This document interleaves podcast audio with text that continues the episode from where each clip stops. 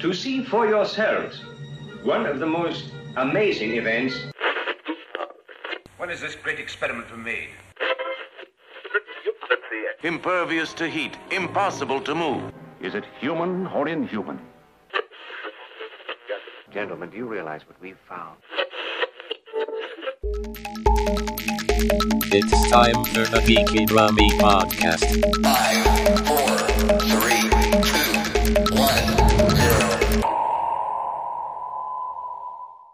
Well, hello and welcome to a crossover show here. So, everyone who listens, this is Kirk, and this is from the Captain Kirk Vinyl Frontier, an all vinyl show where we just play back to back music.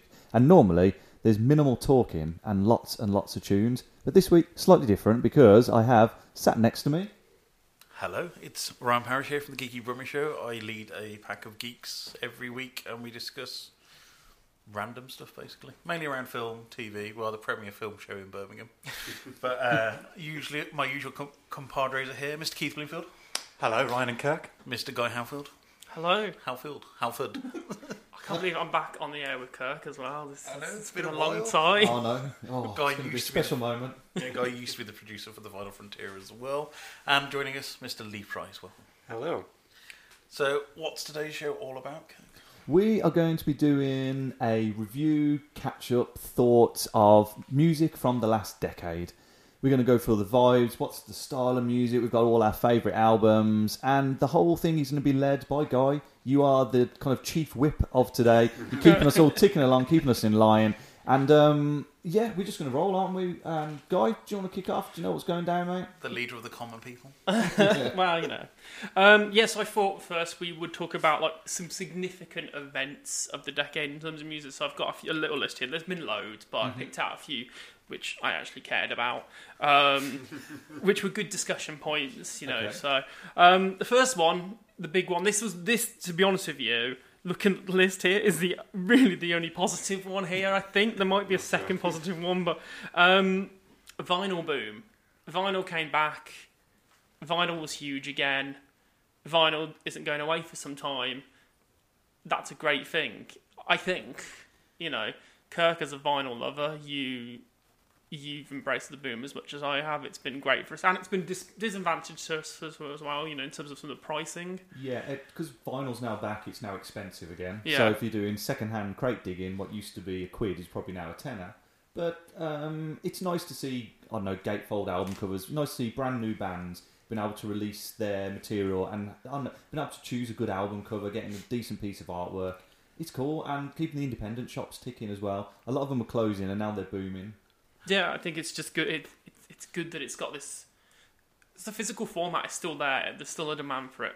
Do you think this has been driven by stuff like Record Store Day, though, getting it back out into the wider audience, going for an analog method rather than I think because the CD industry is pretty much dying off quite a lot now because it's all online streaming, whereas with an analog vinyl record, you're going to get a more authentic sound over a CD. I mean, I wouldn't necessarily say Record Store Day drives it, but I think it, it, it kind of helps and it hinders it a little bit because obviously it, it, it, it takes a bit of a prominence, that it more prominence than it should, and you know, obviously backs up some of the pressing of the records. But at the same time, it is rais- raising awareness of it. So you know, it's been it's been a good thing and it's been a bad thing in a way. But I think that um, yeah, no, I think it, it, it helps a bit. I think just the fact no one can. Physical, digital media it doesn't appeal to everybody. Yeah, it, uh, well, it's in line with the book boom as well. I think people are starting to get a bit more tangible, and I think that's kind of what's driving it. So we've all really massively embraced online, digital music, reading, watching films. Whereas now there seems to be everyone kind of wants to own a book again. A few people want to own records again. So I think it's cool. We're getting back to basics. Keith Lee, Keith, you've you've started collecting vinyl a bit again. I've noticed you've sort of gone back to it as someone who predominantly bought vinyl in your youth. There you go. I'm, I'm saying I'm, saying- I'm saying you're old and you were around for the original vinyl. Bit. Yeah, I didn't have any choice when I was younger, so vinyl was the only thing. So About eight track. hey, uh, I am that. Oh yeah, I am that old, but I didn't have any. Okay, let's not go there. Um, no, I kind of like that it's coming back in a way. Like Kirk was saying, there's there's something about that physical format, that large scale, tangible, nice artwork, good sleeve notes thing. That gatefold albums that I lo- I love because CDs just never really did that. You know that that was lost on the scale of it. Um, I think Record Store Day has its pros and cons. It does kind of raise awareness for it, but that just becomes a collector's day, and everybody's going out to scalp the albums they can then sell two hours later on eBay uh, for six times the value. Stop So- the finger. I'd like us to get to a point where vinyl is the same price as, as CD.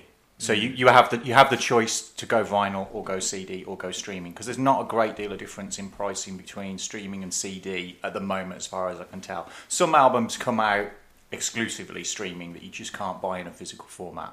A lot of movie soundtracks are definitely going that way that they're just only available online. So I think if they can get the pricing right, and with the guy who's now bought HMV being very predominantly on the side of vinyl, I'd like to see that be how the market in the UK goes, that vinyl and CD and streaming become equally kind of similar pricing, so you have that choice. And I do kind of like a lot of CDs now and DVDs and records come with a digital copy, so you can buy a physical media and Mm. still have one that you can take out and about with you. Lee, what about you? Have you embraced it, or you, Um, are you still unsure? So I am the exact opposite. Um, I have heavily embraced digital streaming um, in the sense that I'm just like I'm a playlist person. I'm I find it really hard to sit and listen to a full album. I'm the sort of person who has to throw loads of different things into a playlist, and that's usually how I listen to music. I think that's But- how most people consume music these Yeah, days, though. Is but- they, they just want what they like, and they don't Mhm. want they don't want to embrace what's average. They just want they just want the highlights. But at the same time, I do really think it's cool that vinyl is so huge. You know, I've noticed how vinyl is popping up in shops more and more, and it just it's getting more shelf space, and I think it's great. And like you said, it's better, it's supporting like the independent stores, Mm. and seeing those thrive more off the back of it is great too. Because I think there's like Keith saying, you know, having all of these things in one place and having the options there is good. Um, and I think as someone who kind of likes a lot of like DJ culture and stuff as well, I I appreciate the vinyl thing coming back for that as well too. So I, I think it's this case of ownership. I mean, when you own a record, it is your personal physical copy. When it's a digital download, I mean, there's been cases where companies have lost licenses and Mm. music's been taken off. Mean, we've seen it in the past with someone like Taylor Swift, who's taken all the music off Yeah. Spotify because she doesn't want to. That- That, doesn't get enough licensing payment, so it's kind Mm. of you're at risk of losing an entire back catalogue because of somebody else's decision That- with a digital method. that's something I've noticed because I love using Spotify, but the amount of times where I've wanted to add certain things to a playlist and the album's just not there, and then it'll be back again in a week. But like frequently, you'll see these albums appear and disappear, and I don't know why.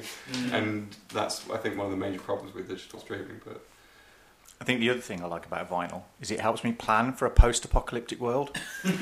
Because when there's no internet and no streaming, I know with a cone of paper, a pin, and some way of revolving something, I can play a record.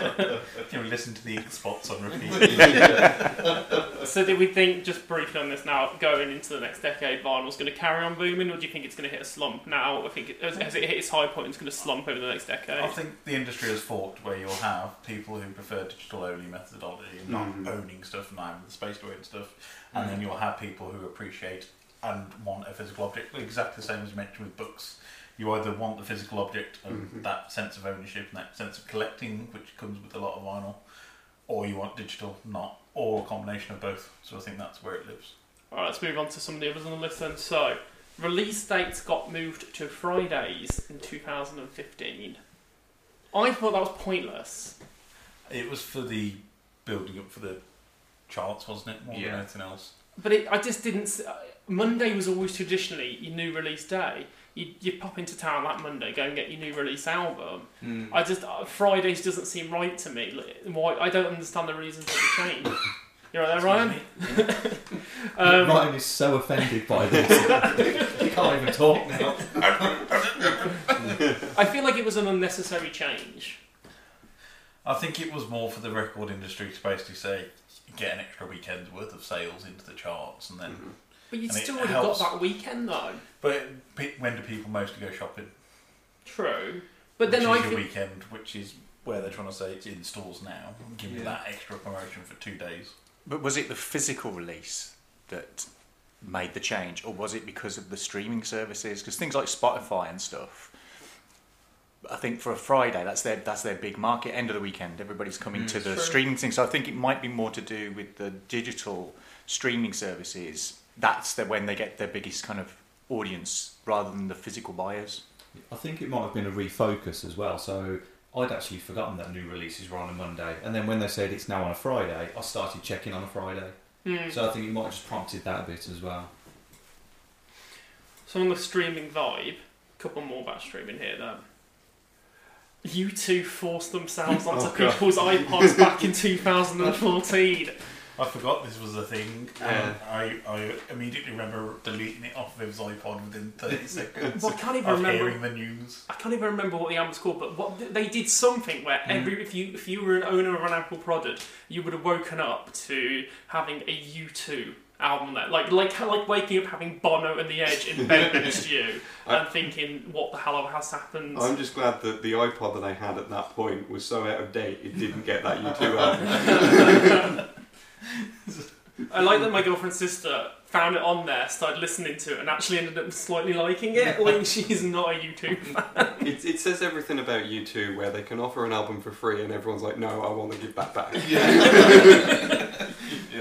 What were they trying to prove with that? Like, what was the what was the purpose of that? Because, like, you know, there's been a lot of like revolutionary moves in terms of like how people have released music in the last decade. Obviously, it's following the Radiohead model from the following Mm. decade, like Beyonce, like dropping a HBO special and an album, then Frank Ocean releasing a visual album to get out of his record contract so he could release his album. It's people have done it in great ways, but what was great?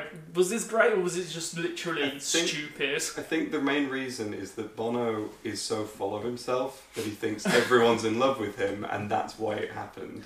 I think it was one of the biggest egregious examples of corporatism that we've seen where Apple have made this decision for everybody that you will have this U2 album Mm. and you will like it and listen to it. You don't have a choice. And Mr. Bono can go and sit on his throne of money again. It, I mean, the backlash was huge, wasn't it? It was Mhm. it, it was possibly one of the worst marketing kind of ploys, apart from getting U2 in the news, which I suppose is a positive from their point of view. It, it- that everyone was just like, I do not want this. I do not want music forced upon me in Yeah. this way. But then, which it's now what Spotify do. If you play an album or a few tracks, Spotify will then decide what you're now going to listen to. Well, At we least had- you can turn that off. Oh, can you? I wasn't aware of that. Well, Yeah. we had that thing a few weeks, uh, was it a few months ago, where Drake took over Spotify for a week, and every single playlist had Drake's face on it. and I was like, I, I opened up the app and closed the app, and I went to listen to Amazon Music because it annoyed me that much. I think it's where something so emotional and personal as music was thrust upon you where you Mm. don't have a choice if, if you like this album or not. I think that's what caused such an emotional backlash because it's kind of even U2 fans were probably da- ignoring the album. As as one of those people, I, I am a I am a U2 fan. and I don't mind admitting it because when they first Get started out my out house. in the in the in the late seventies, when there were a group of angry young boys from Ireland, it was quite good. I think it was over egged in terms of actually what happened. It wasn't the fact that everybody was forced to have this album. It was it was an, made as an available download for you to download to your device. There was an element of choice in it. It wasn't that you literally did work, wake No, up with was- it forced was a for- onto you. No, it was a forced download. It was a forced download. It was. I think Because they it took me might- ages to find it. I didn't find it uh, on my device when I went. I was like, I haven't got it. So why didn't like I one get it? people actually were like, I want my U2. I want my, album." I want my free U2 album. But it's that, it was a, a thing where they thought this is, you know, we'll do a thing to show how easy it is for people to get new music straight away.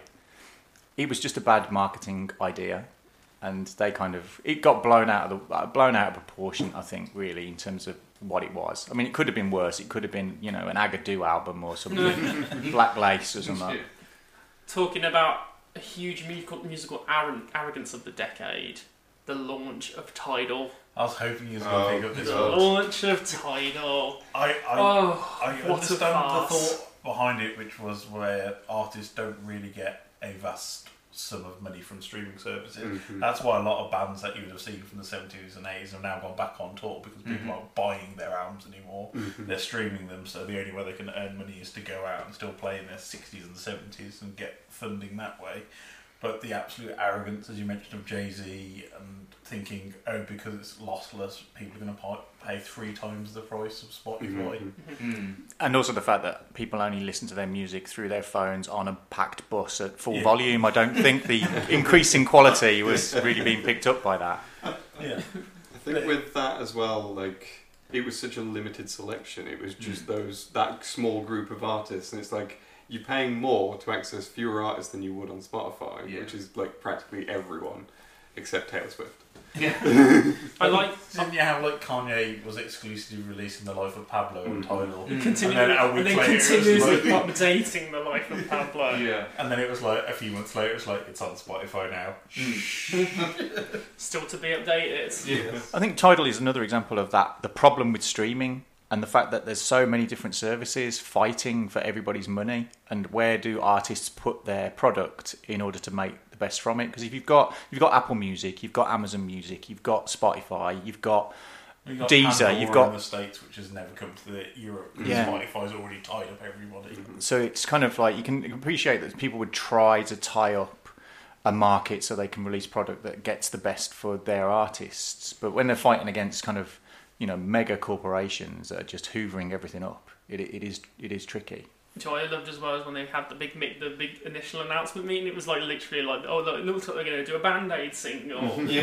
it was Who appalling. was it? It was Jay Z, Beyonce, Kanye, Daft Punk. To Ah, I think. Arcade Fire showed up. Like, Yeah. It was uh, Jack White was involved somehow. It was. Uh, I think they were trying to use the model from I think it was in the seventies when you had United Artists, and they tried to do labels and films for artists, so they had complete control of their music. But this felt very much financially based. Give us more money. It, it felt like Jay Z was like, "I'm a billionaire, and it's not enough. Yeah. Give me all your streaming money." Yeah, Yeah. I think. So, I mean, obviously, there's a lot of discussion from that about like what artists make from streaming, Mm. but I, it was the wrong way to go about it. And I think we saw a better example more recently where Taylor Swift has renegotiated what she Mm. makes from Spotify, and has put her music back up. yeah. And I think that is what artists should be doing more of, and trying to push for their Well, fair share a bit more, rather than just going like, "Well, we'll take our music away and put it on this own Mm. our, our other thing." I, I disagree with that because people like Taylor Swift are at the zenith of their career and they're earning enough. What she should be doing is negotiating for all people. Well, yeah, So there is you- that. It should be banded based on hmm everybody, not just Mm. I'm going to earn Mhm. 10 cents a record pl- Mhm. play more than the Beatles over there. Yeah. It should be everybody should be getting the same because a lot of struggling artists now you're never going to get airtime on Mhm. local radio unless you're on or unless you've already been selected by your radio label. Spotify is where you can find new music. People do Mm. load stuff up there, and this is a good way for people to earn money. But it needs to be the same for everybody, not just for your A-listers. taking it down a notch now. Let's get onto the sad stuff. Um, so the two, let's face it, the two biggest deaths in music were Bowie and Prince in the same year, 2016. That sucked. Like we've lost a lot of good artists over the last decade, but I think those two were the two that really, I think, rang home for a lot of music fans. That like Mhm. two artists still at the peak of their musical powers, just Mhm. gone like that, and I think it hit home. Yeah, it was a double edged sword for me because, as tragic as it was that they'd gone, and it's a weird thought to think there'll not be another David Bowie album or Prince album, it actually made people reevaluate their back catalogues, and that was stunning. Um, we we pro- did that recently with the 80s records. I think we just did Yeah. a bit of. It's everyone's kind of doing that. Everyone's going back to all of their albums, playing them again, and realizing what those two artists had actually achieved. Um, I mean, hasn't Prince got enough stuff in his like recording studio to release an album a year for the next fifty years or something like that? Mm. Because he, he was such a prolific artist and he was very Yeah. selective on what he released. But I hope that stays in the archives because the fact that he was very selective and he's not mm. going to profit from them putting out all of that stuff. So I think as long as th- their name isn't sullied by somebody going, "Oh, I found these really like hidden recordings," because if those artists weren't ready to release them at the time, then I think they shouldn't be released because th- it should be the artists who have the choice of what they're they're, choo- they're choosing to release. Mm, I don't think since Michael Jackson was such big names in music that passed away with that big of an impact. Mm. Hmm. Silence in the room there. He said that. Is it Careful. safe to him? Um, so yeah, obviously you know some big deaths there, but we won't dwell on that too much because we Yeah. we've, we talked about about Bowie a lot on the show. Um, also, the Eagles of Death Metal terrorism event and the Ariana Grande terrorism event Oh, this yeah. was the fact that gigs were no longer safe places to go because of what had been done, and yeah, it's. Uh, it's a change. of- Don't say what you're gonna say. I'm I know men- what you're gonna say, I'm not Ryan. mentioning and- our- I'm not mentioning our cancelled Radiohead. yeah, you're not gonna mention that cancer Radiohead gig. Um, Still quite annoyed, but move on. you know, it's just shocking that these things were happening. Obviously, you know, terrorism can take place anywhere, but for that to be Uh, a gig, you know, a place it's where you go, targeting gigs now. Yeah. and It's targeting people who are out to enjoy themselves. like it just can't feel safe, necessarily safe at a gig anymore, and that's that's a shame, really. That's, It's, it's always good though the way people rallied round afterwards though, which I know you get this after, or you should get this after kind of any kind of attack of any sort. But with the any of the uh, concerts that have been targeted, the response by the public and the artists has been absolutely phenomenal. Where you've had just people coming, getting back together and going, okay, you are doing this, but I'm not scared. I'm gonna, I'm gonna turn up the next week. I'm gonna go to a gig. And I'm going to enjoy music, and think Mm. that was it was just such an Yeah. awesome response. Well, both artists went back and played at the same venue, and I think Yeah. that's, Yeah, that's and I quite think important. and I think Ariana Grande is like doing Manchester Pride as well or something Yeah, like that. yeah. So like she's practically been adopted as a citizen at this Mm. point by that city. So yeah. Move on to some less uh, less bleak stuff now. though. It's, uh, okay, so um, the Stone Roses reformed. A Lot a lot of bands got I to thought that- you said less bleak. a lot of bands got back together in, in the last decade. It's been a running trend, but I can't think of anything where I got more excited seeing the Stone Roses back together. Just, I never thought I'd see that happen. Like the fact that they managed to put aside whatever was going on to do it. As I said, it's been driven by money. It's been driven by streaming. It's the only way they're going to get their share of the revenue. They've got to go back on tour. We saw it with Fleetwood Mac, Mm. who've done six farewell tours, I think, at this point. point, and it's kind of Well, how many times did the Eagles yeah. reform and tour? You know, After Glenn, after they said they'd never reform when Yeah. they split up the first time, Yeah. it's kind of that. That's what it's driven by. It's they've got to get a paycheck at the end of the day. It's driven by that, but I think sometimes like the, there's a, the rare occasion where you're like, oh, that that actually feels good to see that, and it makes you go back and appreciate that art. So I, it made me go back and listen Shed to Stone Seven's Roses. reform. Oh, yeah. just in case you missed that one. I think Ash are back on tour as well. But it's like the big bands you want to see like that. I mean, I would, would everybody get nostalgic about an Oasis reunion if that ever happened? Because I don't Never know going to would. happen. Never like- going to happen. But for, for the Stone Roses, I felt that was something a bit special. I don't know, as someone who likes Fool's Gold and literally nothing else they've done. I'm waiting for the Happy Mondays to reform again. I, I think they're still going, aren't Yeah. they? Are they still going?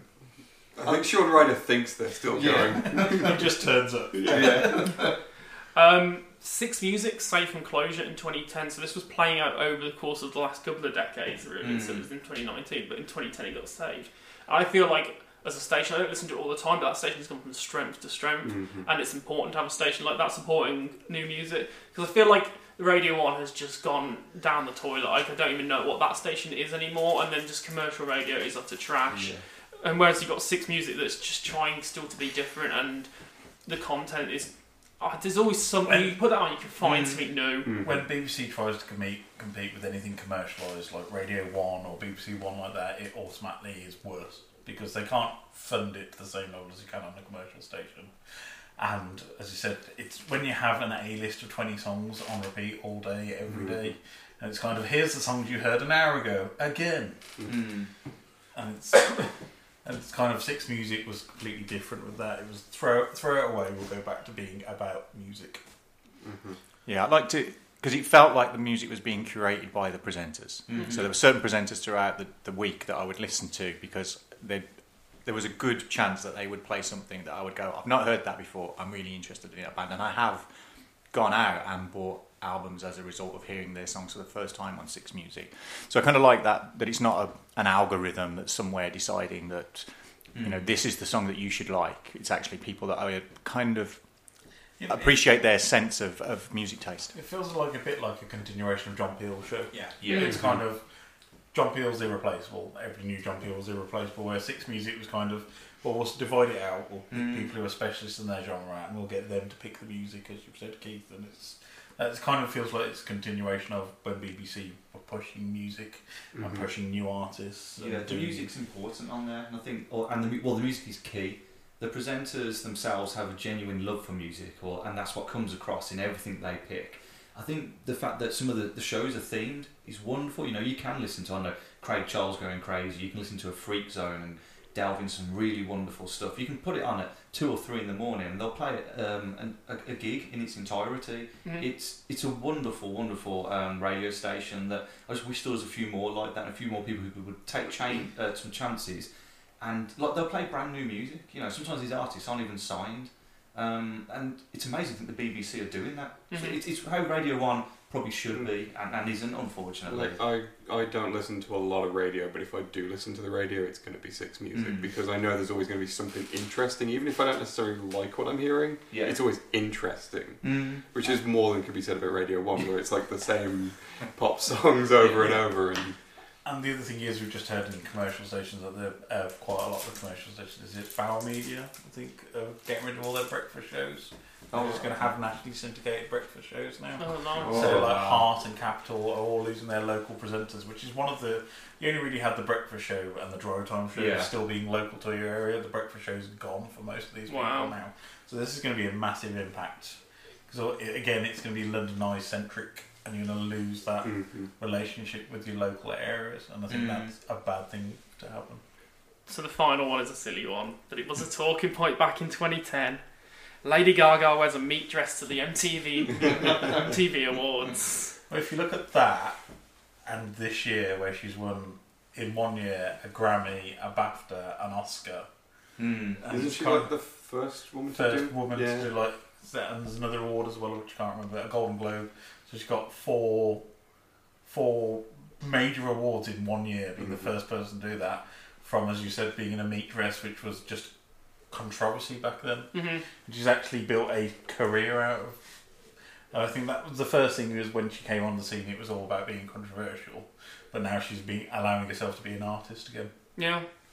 Yeah, she's a true artist, and I think she has been amazing to watch over these last kind of 10 years. Um, her music is great, it's wonderful. The first time I actually I always had her as kind of like a throwaway pop artist. I thought, well, she's using gimmicks, I don't get where she's going. Well, And everybody then- said she was the new Madonna, didn't Yeah. you? It kind of reinvent yourself every album There's kind of still- deal. Still that vibe with her though. I think you know Mhm. she is she is a junior Madonna. You know. She, Yeah. She knows that. She knows she's not being around the bush of who she's. She can genuinely sing. I mean, the first time I heard it was she did um, a jazz album, and one I think it's one of the last ones where Amy Winehouse was on, and it's like, oh wow, what a voice! And then from there, she's just gone from strength to strength. Um, I think she did the Super Bowl and absolutely nailed it. If you compare that to Maroon Five from this year, which has one, one of the worst things Oh my God, ever. it was So it's- it's- they're not even on the same kind of level. Like she's now super A-list artist in music, and it's cool to see. She's immense at what she does. And I like the fact that she's abandoning the gimmick thing because I think Mm. that did her no favors at the beginning of her career. Was that it was it was the gimmick that people were remembering and not the Mhm. quality of the song or the lyric or the vocal performance. So I think it's good that she's she's had the chance She tried to get past the gimmick thing and she hasn't Yeah. her career hasn't stumbled and fallen. That she's only ever been remembered for the gimmick think stuff. the thing with the gimmicks was she tried three times to break prior to that, and she reinvented herself every time to try and get. And the gimmicks they worked for her. At the end of the day, they got her. They got her foot for the door. I mean, stuff like Poker Face, which is not a great song in my opinion, but stuff like that got her through the door, Yeah. and it's allowed her to grow as an artist to the stage where she can be normal now. But I feel like I've um, when I when she was doing all the gimmick stuff, I was like, oh, she's kind of ridiculous and kind of laughable. But then, like, I think I saw a video of her just singing while playing piano, and I went, Mm. she's actually quite good, Mm.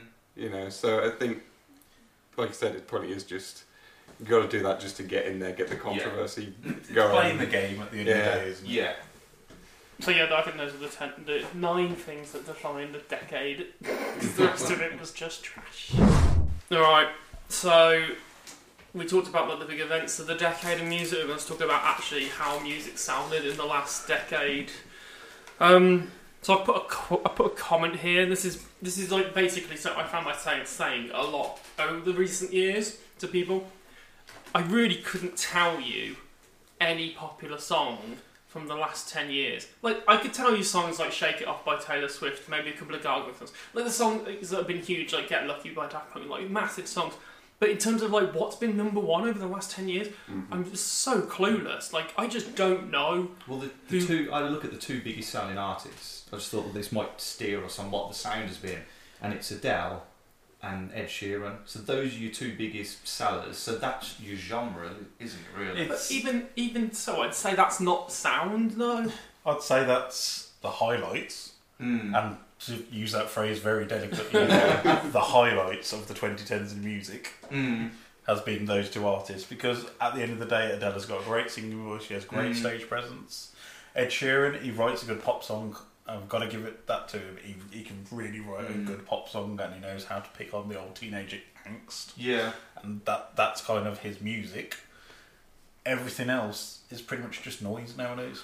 I think there's like an electronic hip hop sound is what I kind of broke it down to. Or is this where you're I've got, going? I've got the terms Okay. here apparently of what what is. They're both classed as EDM. Yeah. One is called trap, which is Yes, something to do yes. with drum and bass, and then there's Caribbean. No, trap is stuff like Six Nine Nine and those kind of SoundCloud rappers. who- Okay. Trap is basically it's rap music, but you take away all the groove and Right. all the interesting stuff, and you just have someone mumbling over it. That's basically what trap is. It's got a mumblecore basically. Yeah. Stuff like what's his face, uh, Post Malone, that kind of. Okay, but the, the the Caribbean one was the one that stood out because literally everything I've heard over the last pretty much the last ten years sounds like you've gone to a beach hut in Jamaica Mm. and some it's like literally like a club eighteen to thirty party in Jamaica. Like I don't understand what this Caribbean influence sound, how it's how it's so popular music. Everybody seems to be on that. I think, that is I think a portion of that, specifically like a Caribbean influence, is probably because Rihanna got very big, Mm. and then everyone just wanted to do what Rihanna was doing. Even she strayed away from that, Yeah. but like she's got Yeah. fed up of it. Like you don't, you, I know, she's but- one of those artists I don't consider to be part of that Mhm. traditional chart scene. Like she's she's sat with like your Beyonces Yeah, yeah. and you know your Jay Z's who actually try to be like, well, we're popular, we, but we want to be different. So Mhm. I'll get to that, back to that. There's a, some few points there. That. It's an interesting subject, Guy, 'Cause- because uh, as an older person, obviously I'm not as tied to the charts as I would have been when I was a teenager. But I do quite like sometimes catching up on the old Top of the Popsies they repeat on BBC Four. And you look at the charts when they do their top 40 chart, the rundown, it kind of, even through the mid 80s, the the very, very diverse range of music that was in the top 40. You'd have mm. stuff, you'd have Tom Jones still kicking about. You would have the kind of novelty records. You would have the kind of, um, kind of whatever was the sound of that decade. And I don't think in the t- past 10 years for me, there's been that m- shift in music that glam rock in the 70s, punk in the late 70s, new wave and new romantic in the early 80s, grunge in the early 90s. There hasn't been that quintessential shift to a new sound. And I don't know whether that's because as a, as a collective we aren't all connecting to music in, in some way that everybody understands what's going on. So you could watch the top 40 back in the old days and go, I hate all the stuff that my mum and dad listens to, but this is my sound. Mm. Whereas now everybody's kind of isolated in a way that I don't know what you listen to, and I don't know what the person next to me on the bus is listening to, and I don't know what's popular in in the kind of overall kind of This is the one problem thing. with the amount of freedom of choice you have with music nowadays. I think we've all done it. We've all created a playlist where it's stuff that we want to listen to, Mhm. and it's very not very often that you'll move out of your comfort zone of what you like in music, whether it's indie or electronic or something like that. You'll you'll stay on that path, and the charts no longer reflect that because the, we we don't buy singles anymore. Well, this is one of the points about here is the charts don't matter anymore. And I think that since the push to go towards a download chart, which I think has been this decade, Yeah. uh, has ki- literally killed the excitement of the chart. The chart was about going out to our price on a Saturday or HMV or Virgin Megastores, buying that single that you Mm. wanted to get to number one on that Sunday, you know, and then the excitement Sunday afternoon, listen, like, has that made it to number one? Have I helped to get that to number one? That, that cassette that I bought? You know, and also sitting there with a cassette player pausing for the advert breaks is not a thing anymore. It's not. It's not. The chart doesn't matter anymore. Like where, and I think a lot of that has been a lot of a harsh realization for a lot of artists. Like they're not going to have charting songs or hits anymore. Like Hmm. you know, when let's look at the Arctic Monkeys. Their most recent album is their most diverse to date, and they've actually decided to release an album where there's no big singles on it because they haven't been a singles band for about ten years now. You know, they whereas like like the last decade they got two number ones from coming from nowhere because they were still releasing singles and there was a singles chart or something. But this isn't a thing anymore. So they're not. They've a lot of for a lot of especially guitar rock bands. I think the realization I'm not going to chart. What's the point? I think that's what I was thinking of um, when I've looked at this decade. It feels the one decade where the guitar or rock band there hasn't been a guitar hero. There hasn't been the biggest selling rock bands of this decade have been U2, it was the Stones, and the Chili Peppers. So there's, there's, I mean, Gibson guitars nearly went out of business, and I think people have stopped buying electric guitars. So it, that genre of music's kind of gone. So if someone wanted to know what this decade sounded like, rock music isn't really going to be in there as one of the biggest sellers, like it has been for the last kind of sixty years. It's still kind of it's kicking around, but it's like it's a niche thing. Yeah. It's in certain corners of things, and you still get people forming bands, but not to Mm. the degree. You know, sort of back in the day, it's like loads of people. It's like a teenage rite of passage. You get Yeah. a guitar and you try and form a band, and most of them Mm. go nowhere. But it, I think these days it's like because of things like the SoundCloud rap stuff. Yeah. People are like throwing stuff together on a laptop and putting it on Yeah. SoundCloud and stuff. And Well, if- uh, I'll recap this week's top 10 singles and let's see if we actually know anything about this. So, first one, Lewis Capaldi, Someone You Loved In at number one. No. No. Not a clue. I mean, like my mind went to Peter Capaldi. the sweary Scottish man. number two, Rag'n'Bone Man, Calvin Harris, Giant. Not heard it. I mean, like I, I know those artists from the fact they Yeah. get exposure, but That, but that is a thing. Just just mentioning that, and that's something I noticed a lot uh, watching the Brits and the Grammys. That superstar DJ Yes. who somehow has no talent yet attaches his name to some other creative person and gets single after single after single. Yeah. Calvin Harris, the you know David Guetta, and all that Yeah. lot. That the superstar DJ is a is a thing. I, I, thought he was think. going to go for DJ Khaled, and he was the most egregious example of that. Oh god, Yeah. yeah. yeah. He turns up, says his own name, and then Uh, then leaves. leaves. Uh, so go for Don't Call Me Up, Mabel. Number three. Okay. Okay, we won't. No. um, number four, Break Up With Your Girlfriend, I'm Bored by Ariana Grande.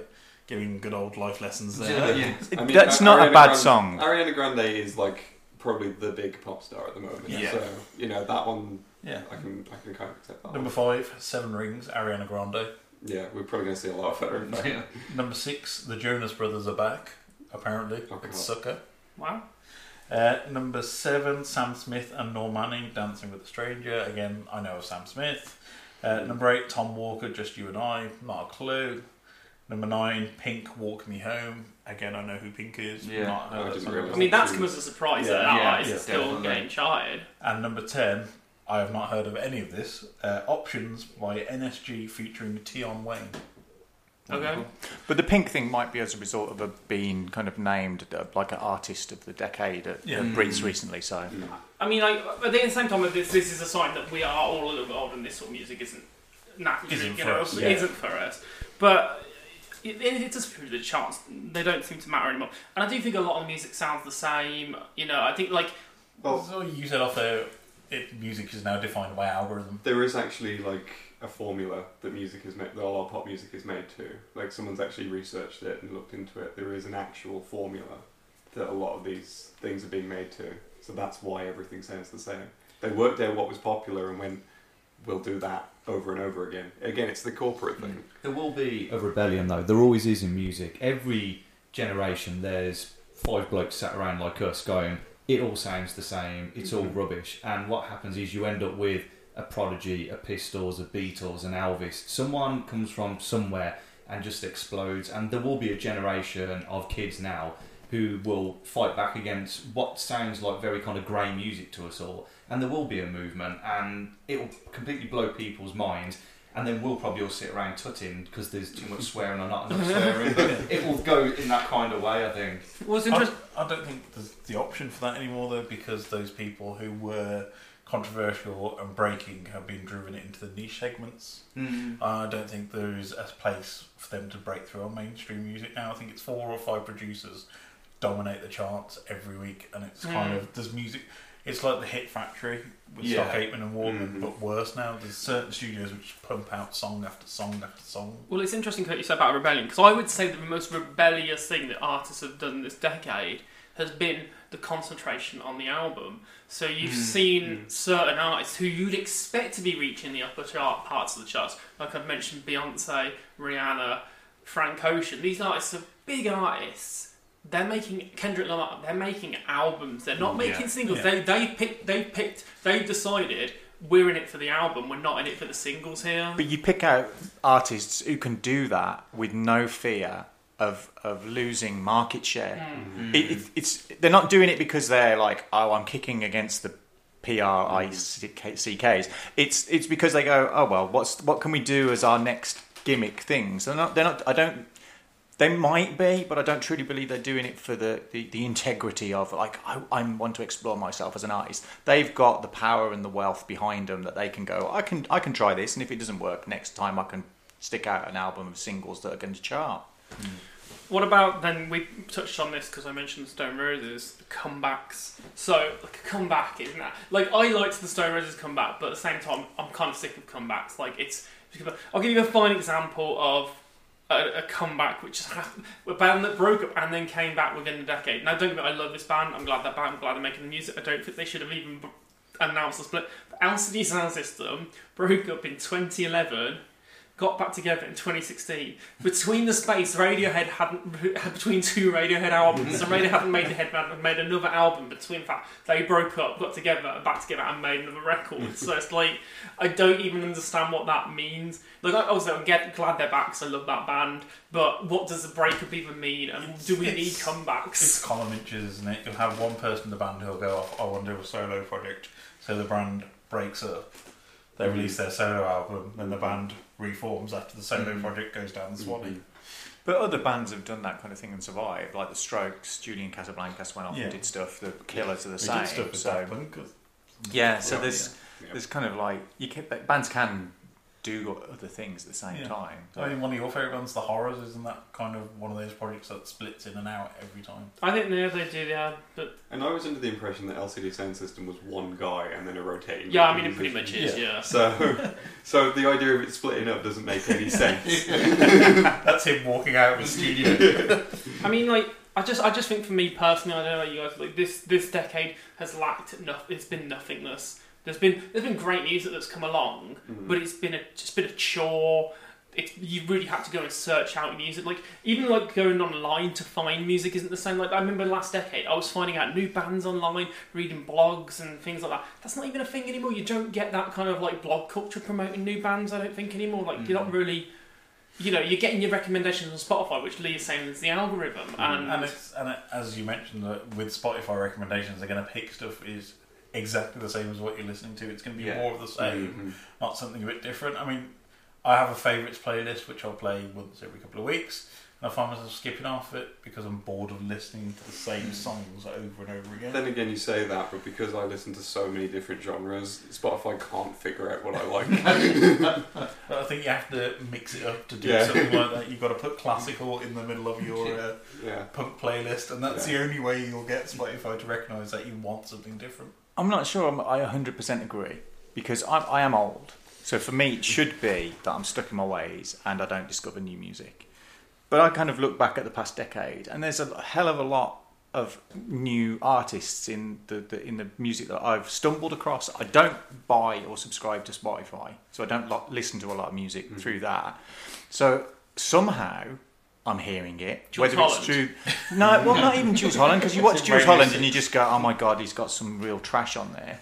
Um, and you do tune in to watch certain artists when you know they're going to be on Jools Holland. But sometimes I find it's just I'm, I go into a shop, and it was what happened to me with Arcade Fire. I went into a shop in Stratford. They were playing Arcade Fire, and the next time I went in, and I immediately went and bought that album because because I liked it. The same with the Killers. I, I went into a shop and Hot Fuss was playing, and I liked it, and immediately bought that album. So somehow, I'm hearing things and picking up new artists because it is kind of happening around me. I just I just don't think there's the definitive way of finding it. It's not like you're mm. listening to a John Peel or Annie mm. Nightingale mm. or the charts, but somehow you stumble across it and you you're finding new music and new artists. One of the main ways I've discovered music in the last decade has been soundtracks.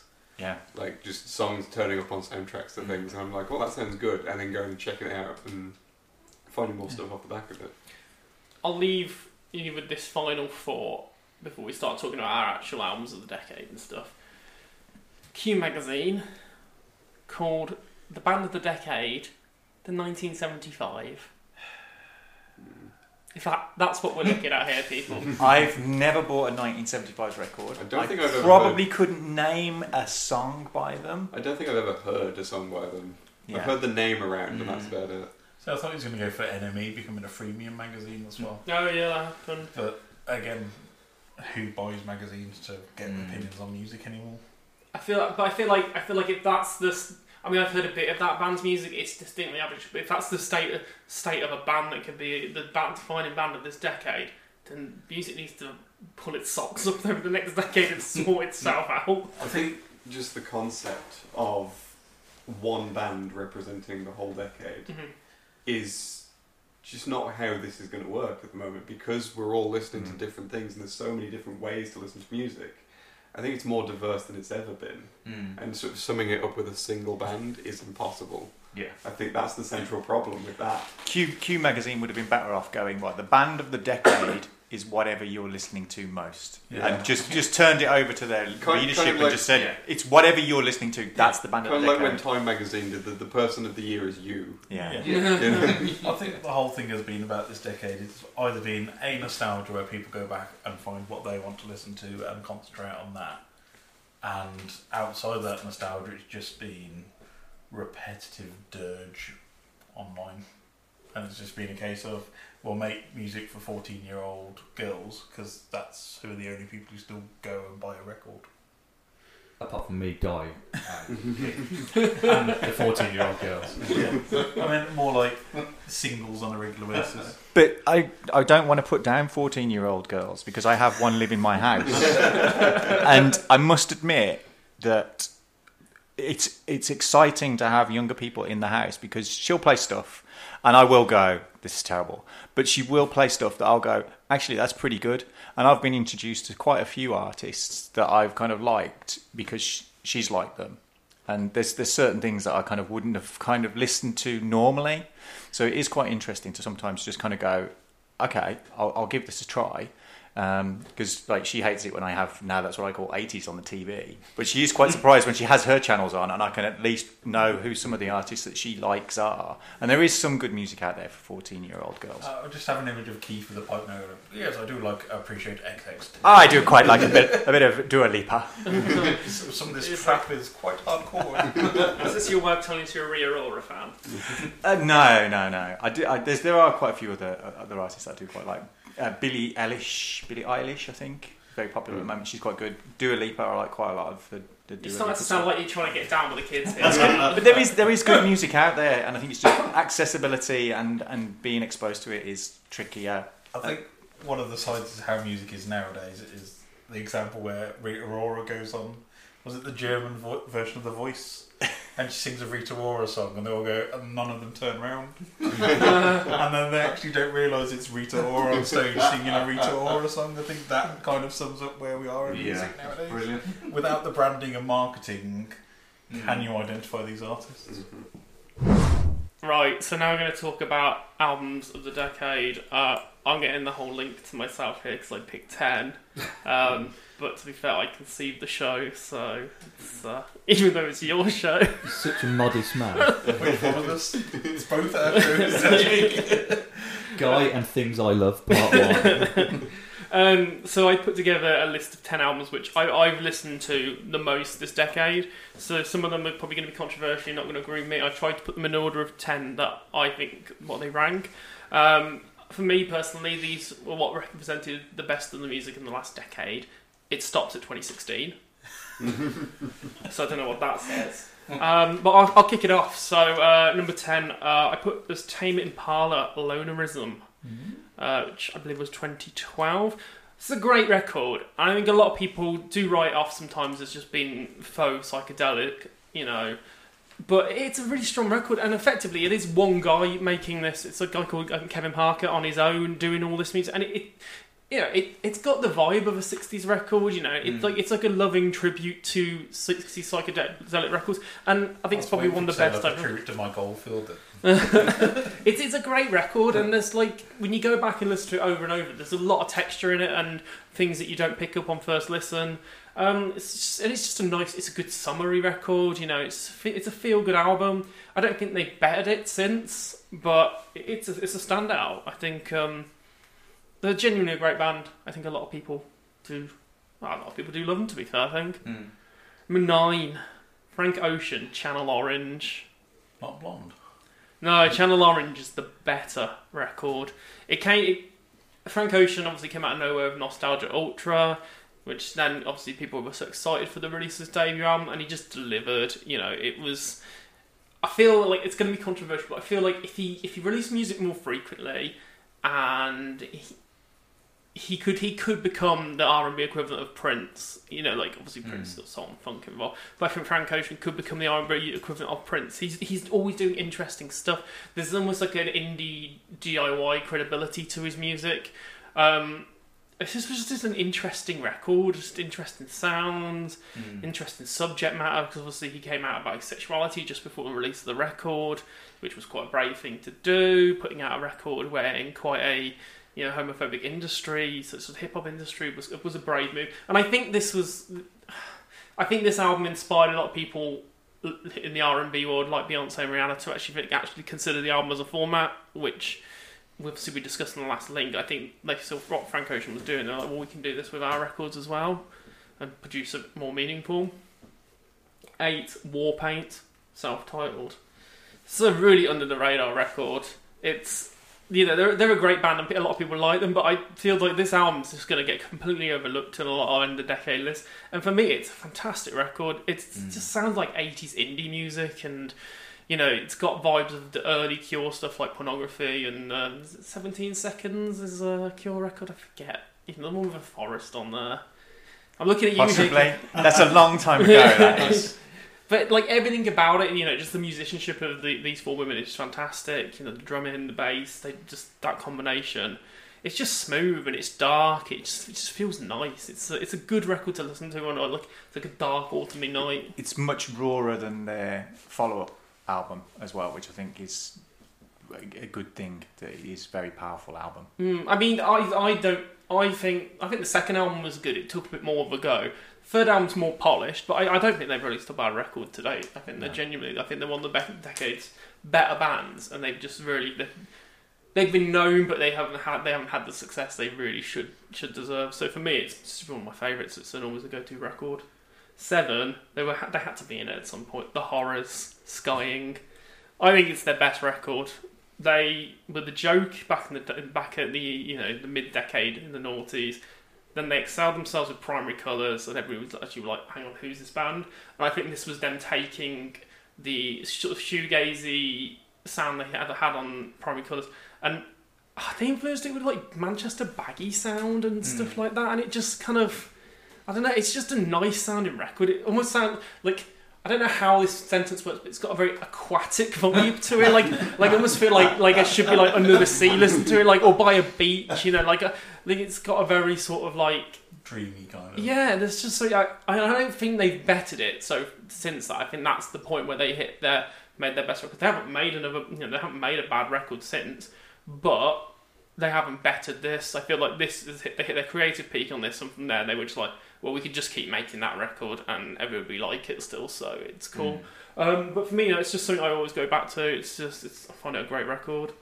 Um, six, Metronomy, the English Riviera. Metronomy are a bit of a jokey band because it's like you know a bunch of people with synthesizers making stupid sound effects. But I think like this was the first time they decided to actually take it seriously and make a proper album. But It's it's a great record. It's just it's full of like solid hits and uh, it's just really unique. And the look is a superb song. I'd say it, for me it's one of the best songs this decade. It's so simplistic. It sounds like sounds like seaside pier music. It's like a vibe. I feel like maybe I was at the beach this year, looking at this decade a lot. Um, no, it's, it's, genuinely superb little record. I think again, it's gonna be one of these ones that gets missed. I think in a lot of lists at the end of the year, but it's a it's a it's a classic. Five Daft Punk Random Access Memories. Get a feeling I might have taken yours there, Ryan. um, This almost made it to one of my three, but I was like, someone else is going to mention it, so I'll leave it off. I have many things to say about this record. I will save them till my little bit. it's it's a it's a great record. There's some flaws on there. Not everything is a banger on there, but I think like Daft Punk, you know, they haven't made an album since what 2005, Human After All, which was basically just a series of Well, loops. we have the Tron Legacy soundtrack in between. Yeah. But But I think this was like this was Daft Punk aiming for the pop big time, and let's face it, they made the song "The Decade" with "Get Lucky." That is a that was a song that had mm-hmm. universal appeal. Everybody mm-hmm. liked it. Mm-hmm. It will be a classic for years to come. It was a definite return to form after Human After All as well. Yeah, I it was. could not stand that album. Um, it, it's a great record. There's some good stuff on there. Um, like I think my first song favourite is the, the track "Touch" with um, Paul Mhm. Williams, who composed the Bugsy Malone soundtrack. and Phantom of the Paradise, which is a fantastic film. Brian De yeah. If you've not seen it, worth checking out. because he just breaks down into this like like almost jazz funk midsection. You expect like you know jazz hands and Chicago dancers and stuff like that. It's like you know it's um that's really interesting. And it also almost pays like tribute to uh, Native New Yorker by Odyssey, which I quite like. But it, it's uh, you know it's just them having fun, wasn't it? You know they haven't made a record since. I don't think they need to. I think they they Mhm. Daft Punk kind of hit their opus with that. Like yeah, we've done everything we need to. We just live off Get Lucky now. Um, for David Bowie, Black Star. Yeah. It's not his finest record, you know.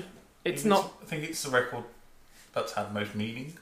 Yeah, it's a meaningful record. It's Mm. an intelligent, well thought out piece of music because of what was going on in his life that obviously we didn't know, and he put it down in words. It genuinely is upsetting to listen to that record. It Mhm. really is a hard slog. It is. It's. It's. It's an. It is an upsetting piece of work, and it's. Mm.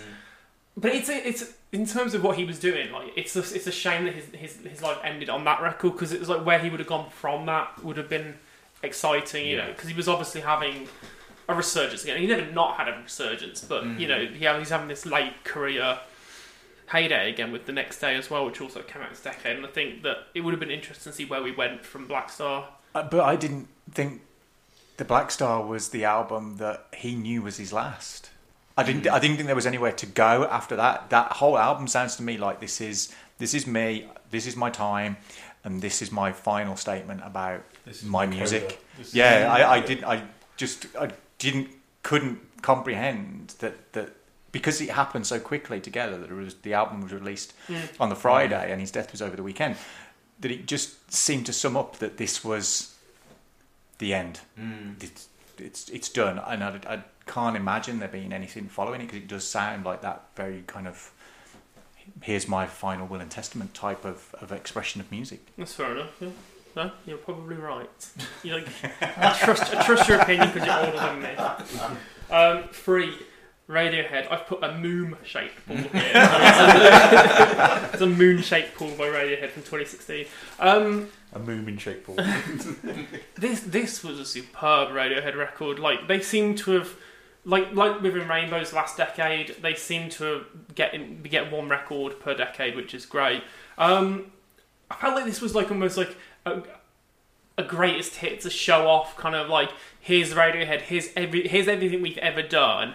And a little bit more because Jonny does orchestra stuff now. Mm. Here's everything we ca- we have done and what we can do, all in this one 11 track record and you know that that is what you're getting for a while. You might we might make another record, we might not. Because to me, it feels like like with the Bowie record, that Keith just said, it feels like a final statement from Radiohead because there's a lot of songs on here like "Burn the Witch" and "True Love True Love Waits," which has been kicking around since like 1995 in acoustic versions, mm. which finally got put on record. It almost felt like Radiohead were just exhausting their back catalogue of songs they hadn't been able to perfect, got them right finally, and be like, done.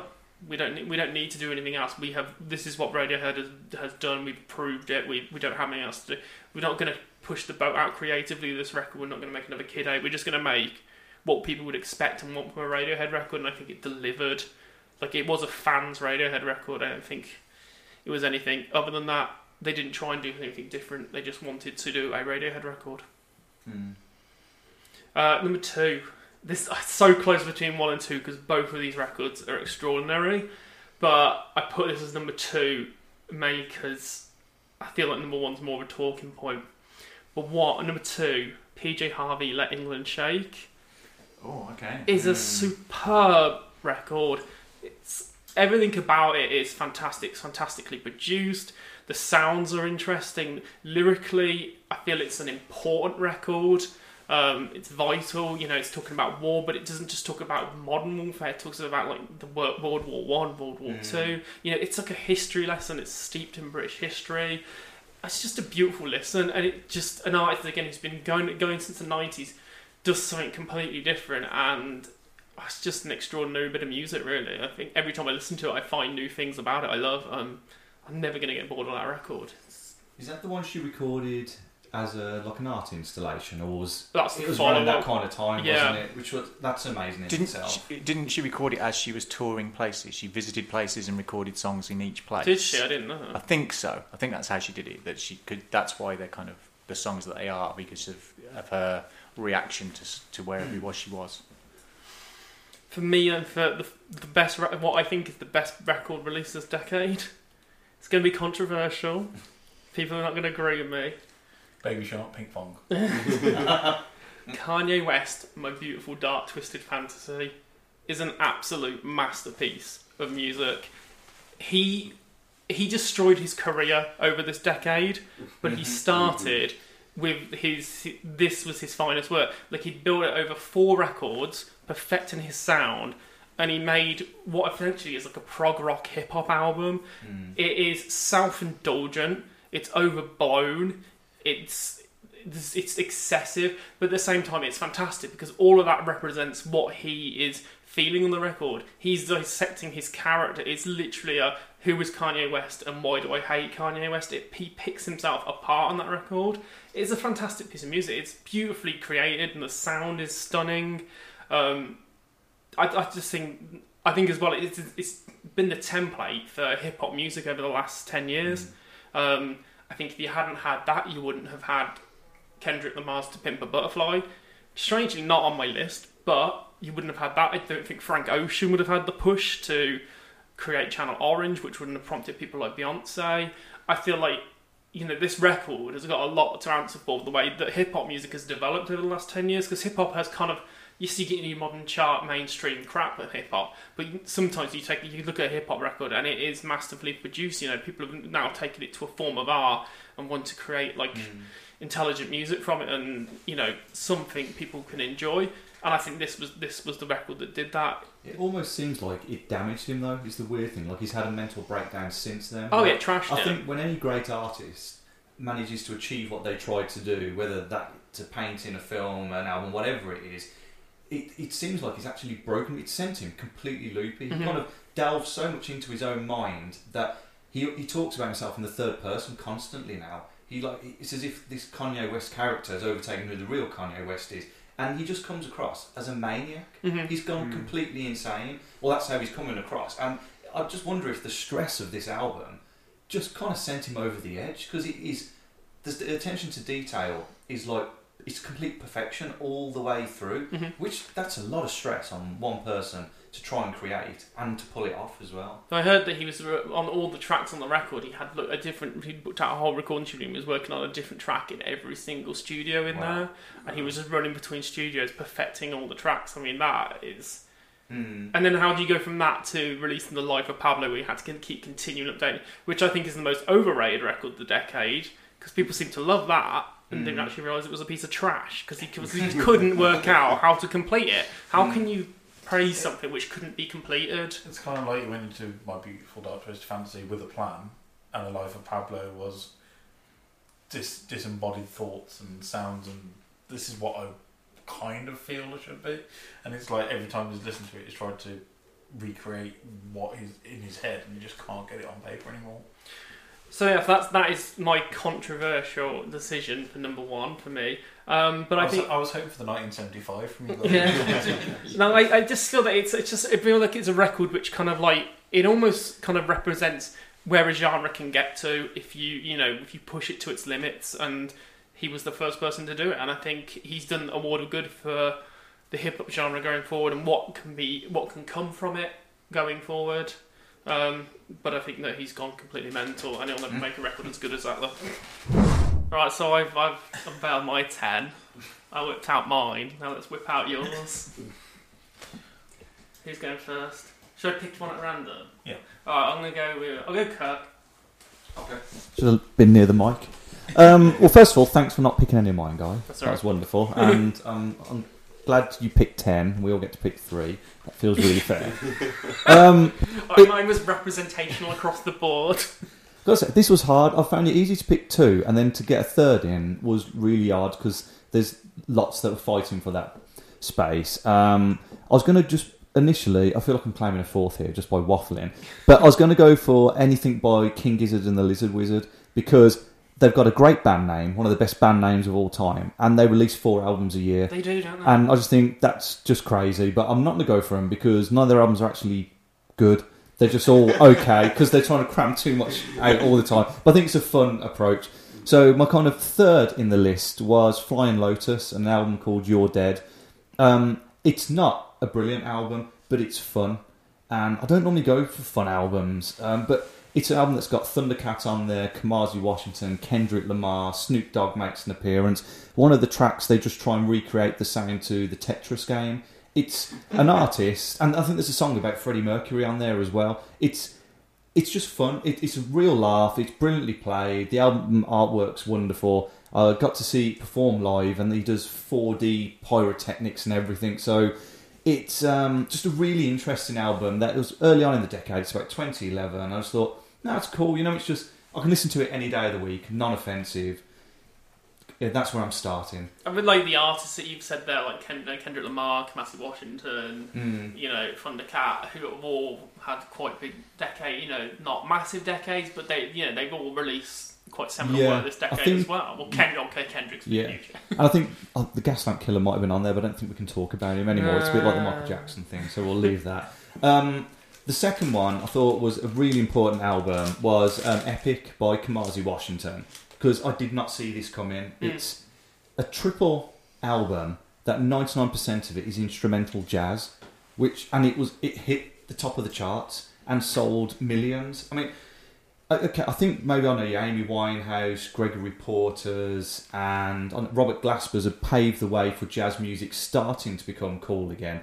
But I mean, if if, if you take him out of it, it's probably Michael Bublé's the biggest selling jazz artist. So to get this saxophonist out of nowhere, like I say, it's, it's a triple album, and it's hefty. It's political in there. It was right at the pinnacle of the Black Lives Matter movement and he came out performing it. There's a Malcolm X eulogy read out halfway through the album, and it is such a powerful record, and it's kind of opened the doors for jazz. Mm. So the British jazz scene, even though it was ticking along, has now been recognised as it's great. You've got these bands like Sons of Kemet, Go Go Penguin, Portico. They're all out there, and people are, are starting to listen to jazz again. There's not this oh, it's something Dad listens to, and or let's say the Buble kind of Kenny G vibe. It's it's jazz is back, and it took a guy to do a triple instrumental album to kind of shove it in your face. and Go here it is. Well, I think this links to the Kanye thing as well, because I think with the, the, the, the my selection of Be- Be- Beautiful Dark Twisted Fantasy paved the way for Kendrick, Mm. which is I think none of us have really touched on it yet, but that is one of the re- defining records of the of the, the decade. Well, that's it. My number one record is Kendrick Lamar to Pimp a Butterfly, and I feel like it's um, it's not particularly my favourite record of the decade, and I don't even know if it is the best from its craft. But you know, if, to me, it felt like the most important record of the decade. His approach to MCing felt refreshing. It wasn't like his tone of voice. He's got a very thin, weeny kind of voice, and that was acceptable. The album is it, it's an album in its entirety. You have to listen to it cover to cover. It picks up on male mental health issues. There's suicide brought up in it. There's all the things that have been taboo for the last God knows how many years. And here is um, an African American man singing as Donald Trump is taking office about everything that is going wrong in that country Mm. and laying down wonderful beats. He's got people like um, George Clinton's on the record. I think Snoop Dogg's on that because he's everywhere at the moment. and even the Isley Brothers appear at one point. But it, I mean, it's a long album, which I know most hip hop records are. But I kind of got to the end of it and I was drained and just thought, I think I need to listen to this again and again and again to get all the different messages of what this guy's trying to get across. That as a black man in America at this moment in time, it's and he kind of did it in an immense musical way, and I just thought, wow, it, it it's yeah, it kind of really blew my mind. So that's my number one album of the decade. Go on then, Ryan. Got anything original for us? well, actually, my third album, which I did discount, mainly because to me, the albums are stuff that I will go back to and then do it again and again as a full album, not as a collection of singles, as a full album. The one that was my third place was One Life Stand from Hot Chip. That's a really interesting choice. Yeah, which, which is not as great as their previous albums, but it's got some great singles on it. But I wouldn't say it's a album. So, yeah, I was going to say sell that to me because for me, Hot Chip have always been a band where they've had like a couple of huge sounding Yes. singles. Like they mm-hmm. always drop some massive sounding singles, but in the album department, they, they just they Yeah. miss the hurdle. And like that's, like Fox. again, that's why I dropped them out of my top three list was because it was just. I love Hot Chip as a band. I love some of their singles. Over and Over is one of my favourite singles of all time. It's That's one that you can listen to again and again, and the name sums it up because it's one of those you can have on repeat multiple times. Mm-hmm. It is a beautiful song. But I think One Life Stand has some fantastic high notes and a lot of low notes. That's why I don't think it's a great album. My two albums, which I selected, which are on constant repeat in my house, is Metronomy, English Riviera. It's a good album, that. Great album, that one. And as I said, this defined the band. This was their third studio release, and it was them agreeing that they were a pop band finally. Hmm. I think the bassist left midway through recording originally, so he recorded half the tracks. He dropped out. They brought a new bassist in. They brought a new drummer in. But it is the perfect pop album.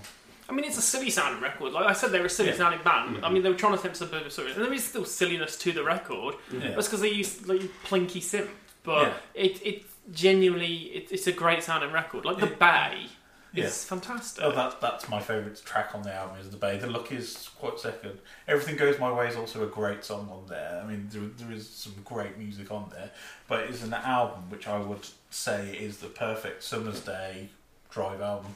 It's just it's simplistic in what it does. It's just Yeah. very Yeah. simple. Here's a couple of synthesizers, a drum kit, and a bass, and this Yeah. is what you can do. It doesn't have to be exuberant. It doesn't have to be EDM. It can just be like little little little synth riffs and Yeah. like you know little drum beats, and we, you can make something quite cool and quite unique from it. It's a happy record, and that's one of the few things you get nowadays. Mhm. It's a happy record. It's a record you can put on and makes you feel happy to listen to. And there's not much out there nowadays that actually fills that gap for me. And it's kind of like if I'm having a rubbish day, I'll put the English Riviera, Riviera on, hear that um, Hammond organ at the start of the look, and it just makes me happy. It's a Mm. great song to listen to, and I really recommend it. If you've never heard it, really go and listen to the English Riviera. My album of the decade is Daft Punk, and not Tron Legacy. It's Random Access Memories because I mean, you are like the biggest fan of Daft Punk. I am in the room. biggest Daft Punk fan. I, I spent 120 pounds on Daft Punk Christmas ornaments. I didn't until May. I think they finally arrived. Oh, they are beautiful little ornaments. But to me, French electronic is something I've been listening to for years, mm-hmm. and this is their perfect album. Discovery, I love. Discovery is still going to be my favourite album, but I'd say Random Access Memories is your perfect Daft Punk album.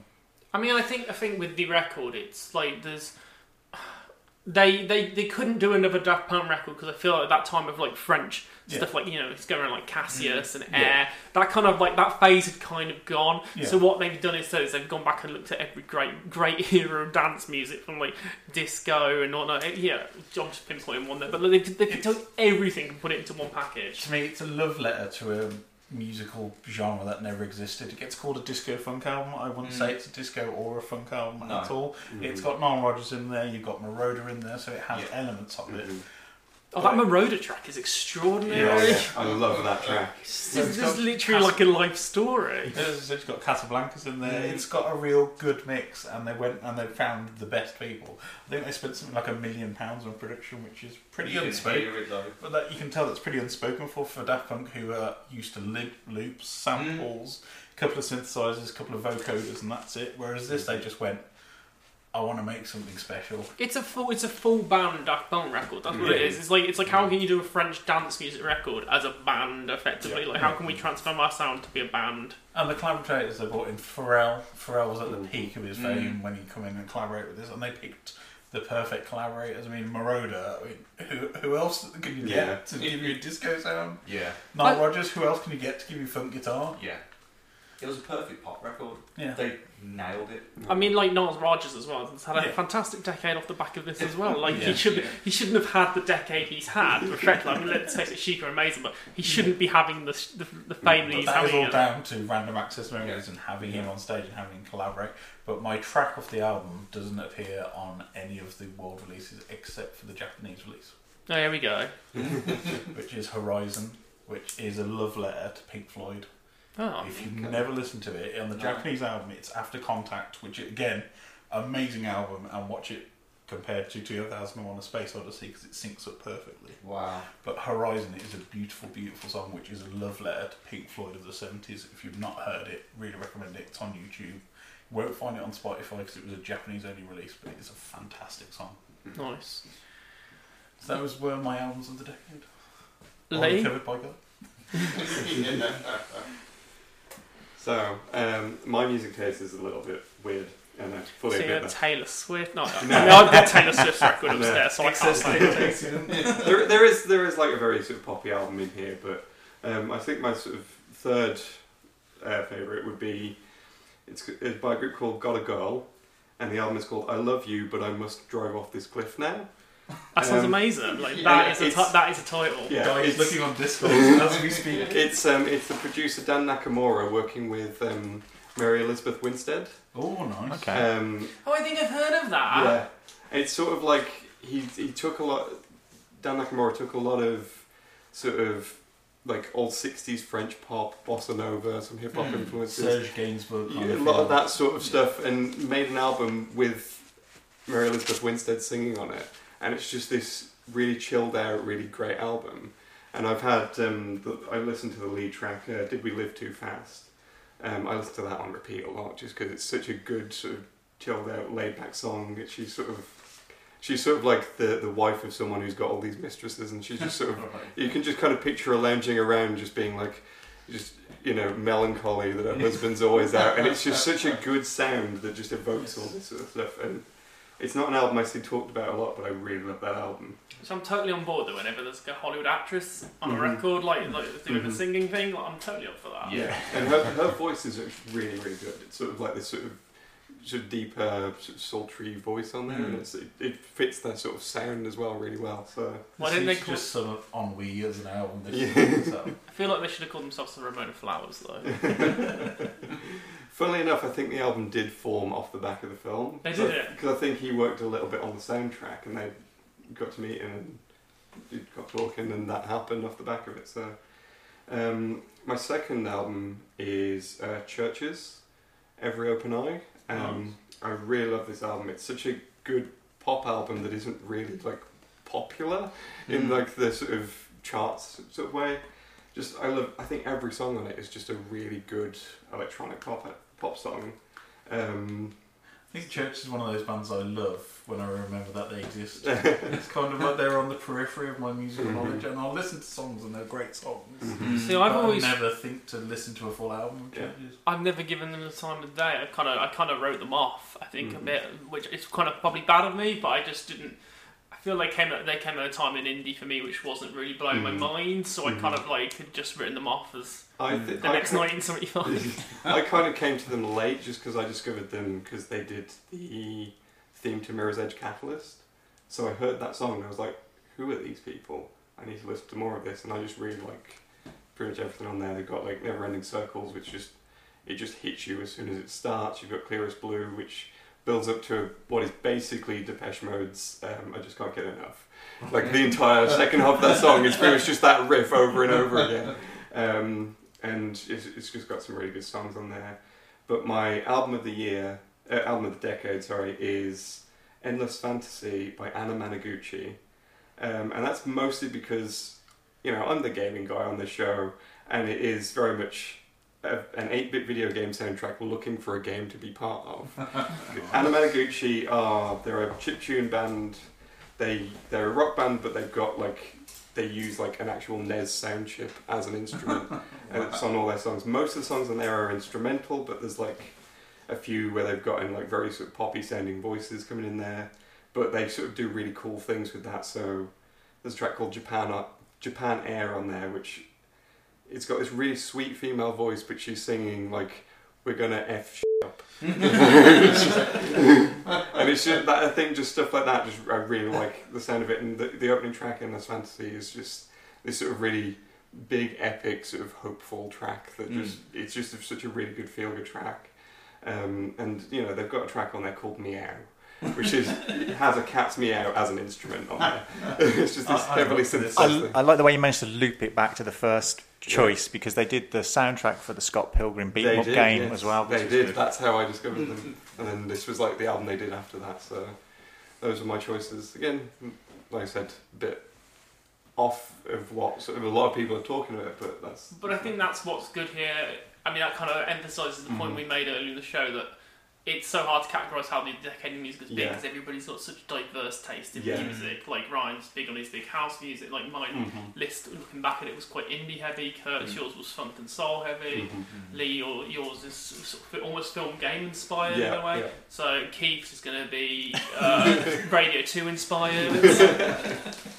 Funny you should say that. um, I did get confused between the PJ Harvey albums.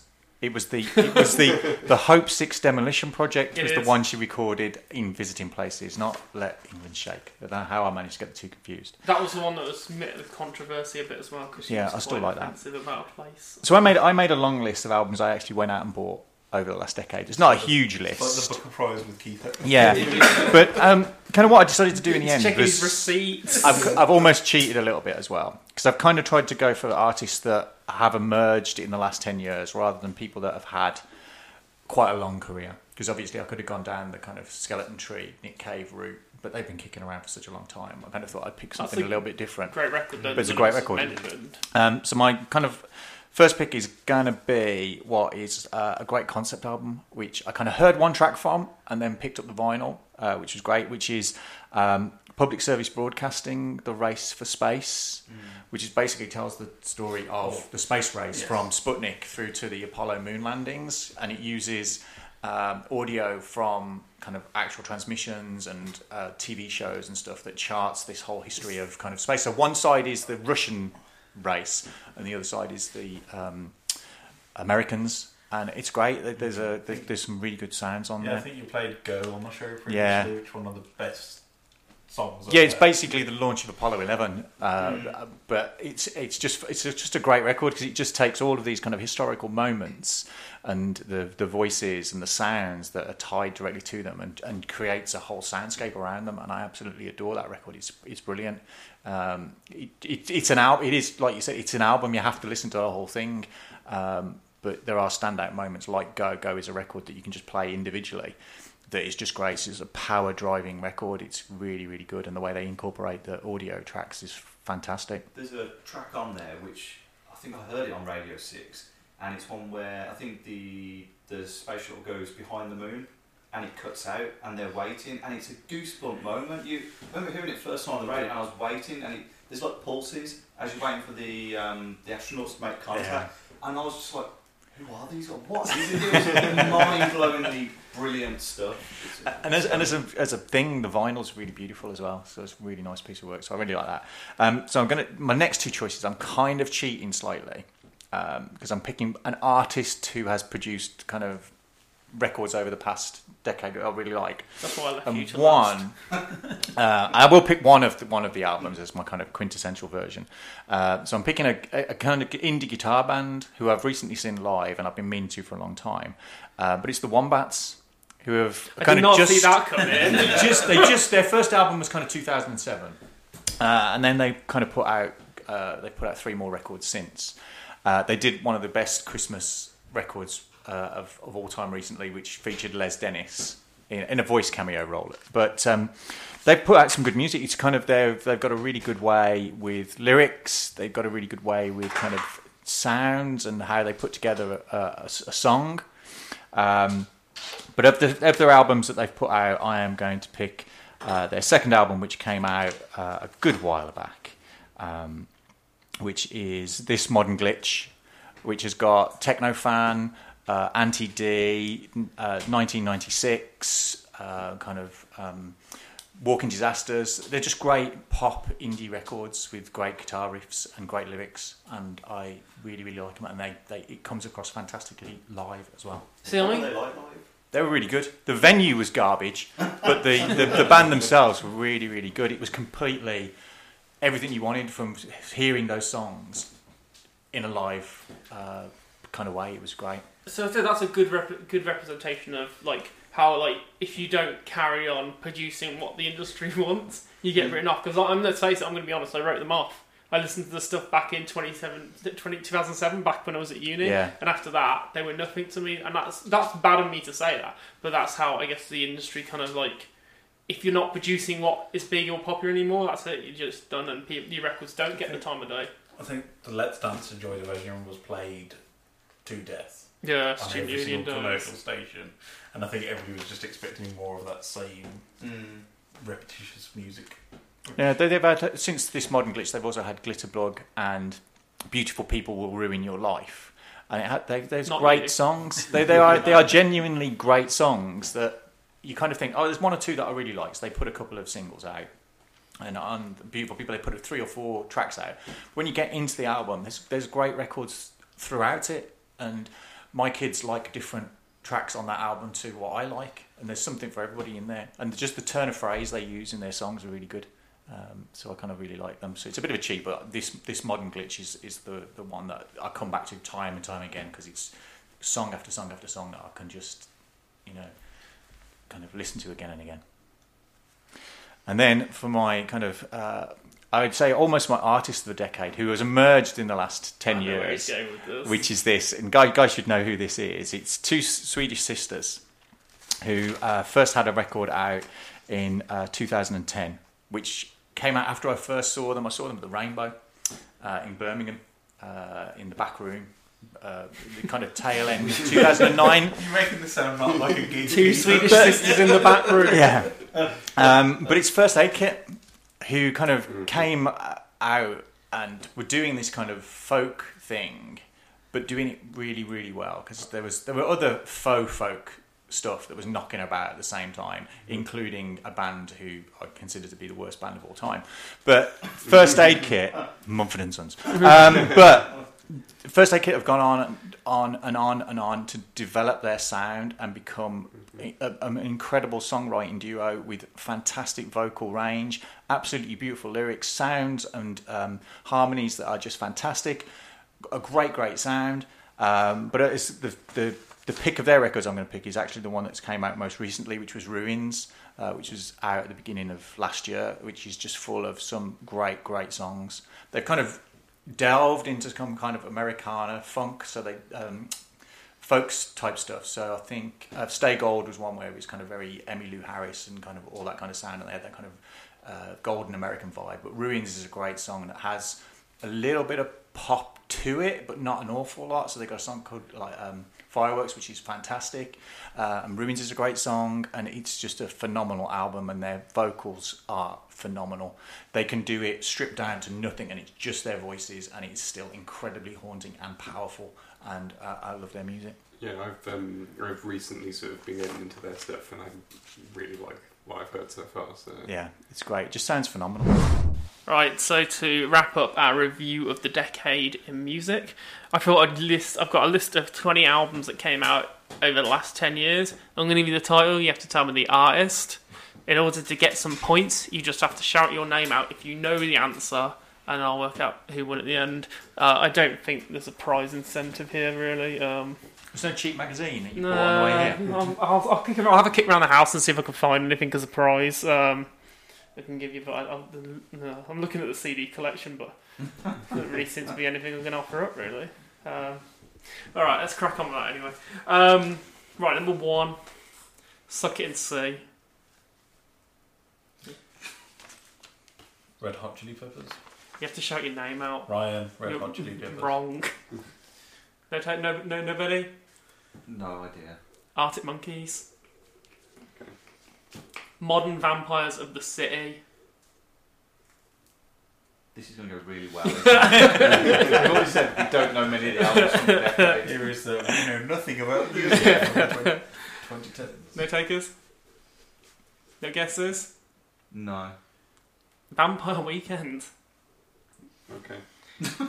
Good Kid, Mad City. Oh, I do know that one. Uh, Kirk on the sofa. Um, Kendrick Lamar. That is correct, Kirk. One. Have one on me. No takers? wow. Got some clues are at least. rubbish. This is a great feature. give, give us a couple of clues. Uh, female singer, early noughties release, early no- uh, um, early part of the decade. Rihanna. Plays a harp. Plays a harp.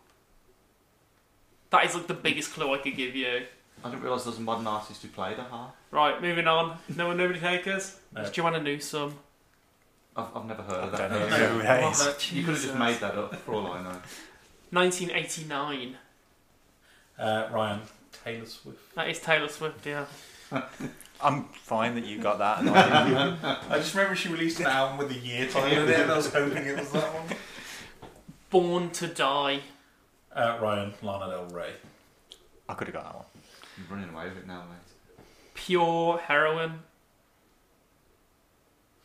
Ryan, Lana Del Rey again. Not Lana Del Rey, Ryan, you're out. um, female singer, curly hair. David Bowie was a massive fan of her. No takers? No. it's Flomo, wasn't it? It's, uh, it's Lorde. Lordy. I mean, Stan's dad from uh, South Park. Yeah. the 2020 experience. Ryan, Justin Timberlake. I'm more than happy that Ryan's my getting these. These are not my musical choices. Let's just put this clear. LP1. Female artist. Dated Robert Patterson. I don't know who Robert Patterson is. The guy from Twilight, the vampire guy. I've never seen Twilight. No one? Wow. Uh, FKA Twigs. That means nothing. Again, Jesus. I just heard letters. So Yeah. that was it. Helplessness Blues. This is a wonderful feature. Yeah. you picked obscure albums from a decade. These are don't obscure. I typed in albums of the albums of 2010 and basically just wrote down everyone that Google suggested to me, which was this list. We're struggling even with the clues. I would have. I would have rinsed this list, so you know. Um, nobody. No. It was Fleet Foxes. Days are gone. Any clues? Anyone want a clue? I'm thinking I'm just going to sit back and drink a cup of coffee while the rest of this goes on. Sound they sound a bit like Fleetwood Mac. There's three of them.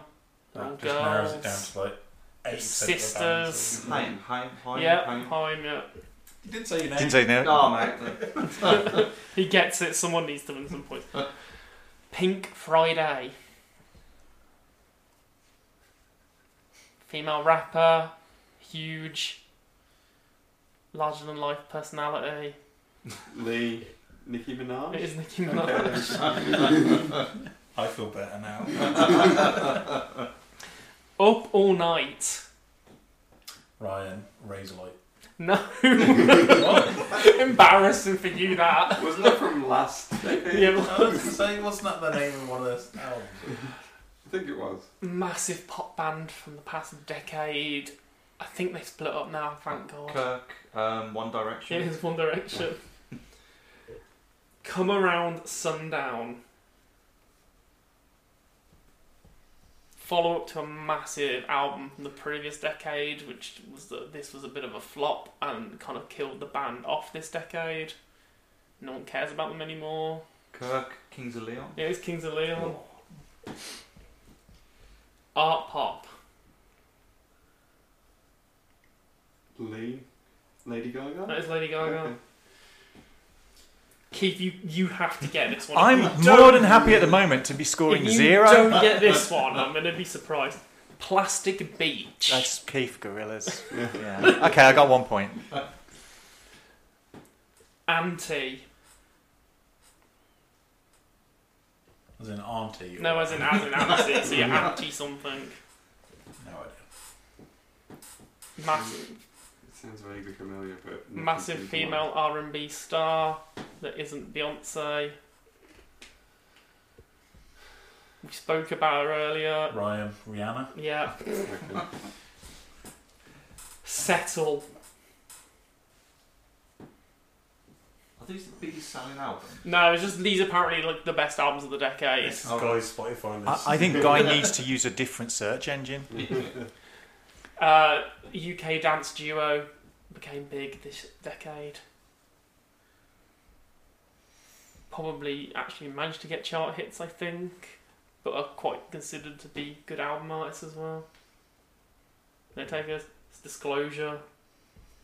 No. yeah. I've heard the name. but- Utopia. Has that got an exclamation mark at the end? No. Okay, it's not the one I thought then. Kirk, I thought you might have got that one, but no.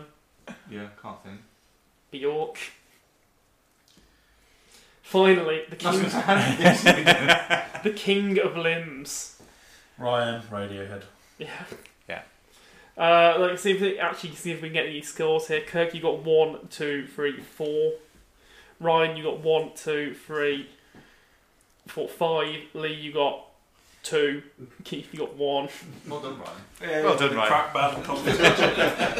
I think that really sums up the decade in music, doesn't it? Really, the fact that like that was a blowout. The, fa- the fact that none of those were any of the titles of any of the records on my long list. But the thing, is, the thing is though, like I would have, I would have rinsed that round, but those were considered the biggest albums of the decade. Half, some of the biggest albums of the decade. Half of them are rubbish. yes. That is a bad list of Well, I've not records. bought any of those. Perhaps off air, I'll read out some of the titles of my albums on the long list and see if anybody gets those. Okay. The we. Dubliners, Foster no, and no, no. Allen. Thank you for joining us this week on the Captain Kirk's Vinyl Frontier slash Geeky Brummy crossover. Kirk, do you want to explain about your show where you can listen again? Yeah, um, well, it's an all vinyl show. Um, just it's two hours of back-to-back vinyl records, all from my own personal collection. So you get everything from I don't know jazz, classic rock, blues, funk, soul, etc., etc. No Taylor Swift, though, unfortunately. But you I never can know. you that record if you want. Thanks for that, guy. Um, it goes out live every. The show goes out live, not Taylor Swift, every Friday and Sunday on Rock Radio UK, or if you go to mixcloud.com forward slash Vinyl Frontier UK. Thank you. And uh, what goes on in your show then, Ryan? Uh, Chaos. Yeah. Every week on a Saturday, usually released. Um, but you can find me, Keith, Lee, Guy, plus other assorted people every week talking about film, TV, best film show in Birmingham, and Yeah. gaming, comics, anything that tickles your geeky fancy. But just search Geeky Brummy and you'll find us everywhere online. In fact, thanks for listening.